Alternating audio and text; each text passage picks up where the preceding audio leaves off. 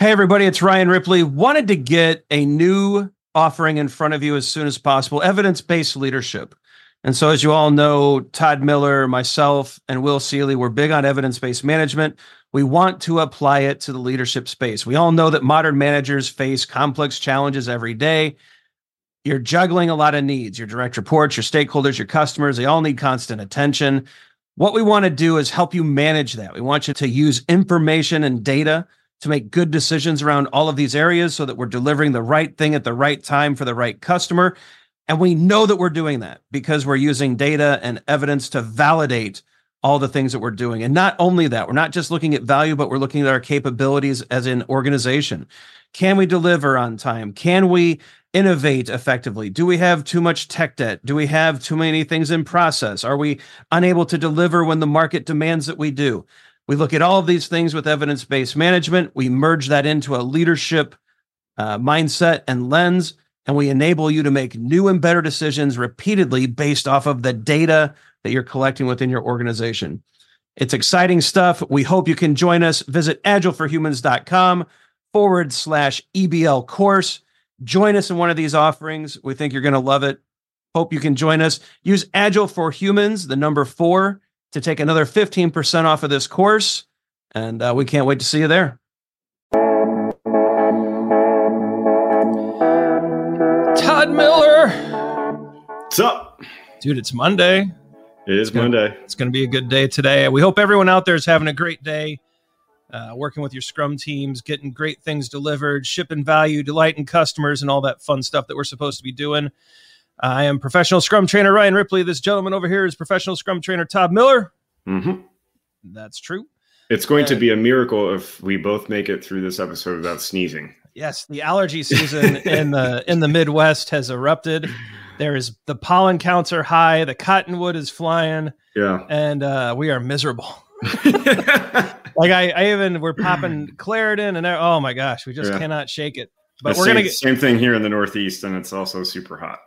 but we're gonna power through it. Todd, we Here over we the weekend, like I just want to say real quick, our community is awesome. Yes. Like you guys, uh, guys and gals have been firing in questions, a lot of um, uplifting comments. You know, it, it's nice just to get that comment every once in a while that this that a video helped. We need that that encouragement, just like everyone else. So thank mm-hmm. you for that. We truly appreciate it. We, we're glad this show is a blessing in your life. We hope we're helping each and every day. And uh, so just thank you for for leaving the comments and letting us know what you think, good or bad. Or if you want to push back, we love it all. So keep it up. But today, what's the difference between a product owner and a product manager? And Todd, there was a little context on this one. I wanted to make sure I brought in, um, if I can find it. So this is from Long Long Lulu, very big supporter of the show. Thank you very much. We love having you here. So the question really is around definitions, and I guess in the professional product owner book by our good friend Don McGreal, mm-hmm. um, he mentioned that a product owner is really just an agile product manager.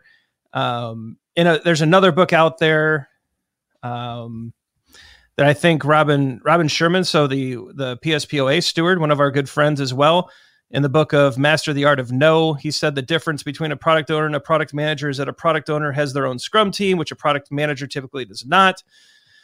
So there's some confusion even amongst PSTs and published materials and and all that stuff. And so they're just asking, can we help bring clarification? So that means we're going to make one of our good friends really angry.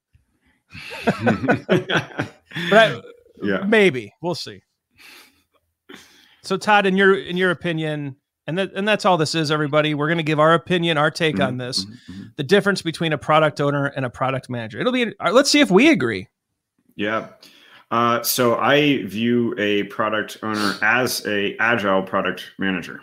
Yeah, I think we both align with Don McGreal quite a bit here. I do, yeah, and and and it's uh, traditionally so project product management type work. Traditionally, what I what I have seen in the workplace is that they're the people that really are identifying uh, customer need and looking at a larger objective, maybe owning business strategy, things like that. Um, that's what I've seen in the work in the workplace, right? Product. Yeah. Now, now, it varies. Responsibilities vary. Um, yeah. But uh, so so when I think of those things that I was just mentioning and what I've seen, that sounds like product owner work to me. Yeah, I, I think uh, I'm going to say yes and to everything you just did. I totally agree. We're in alignment. I want to remind people that product owner is a set of accountabilities that mm-hmm. a product manager can fulfill.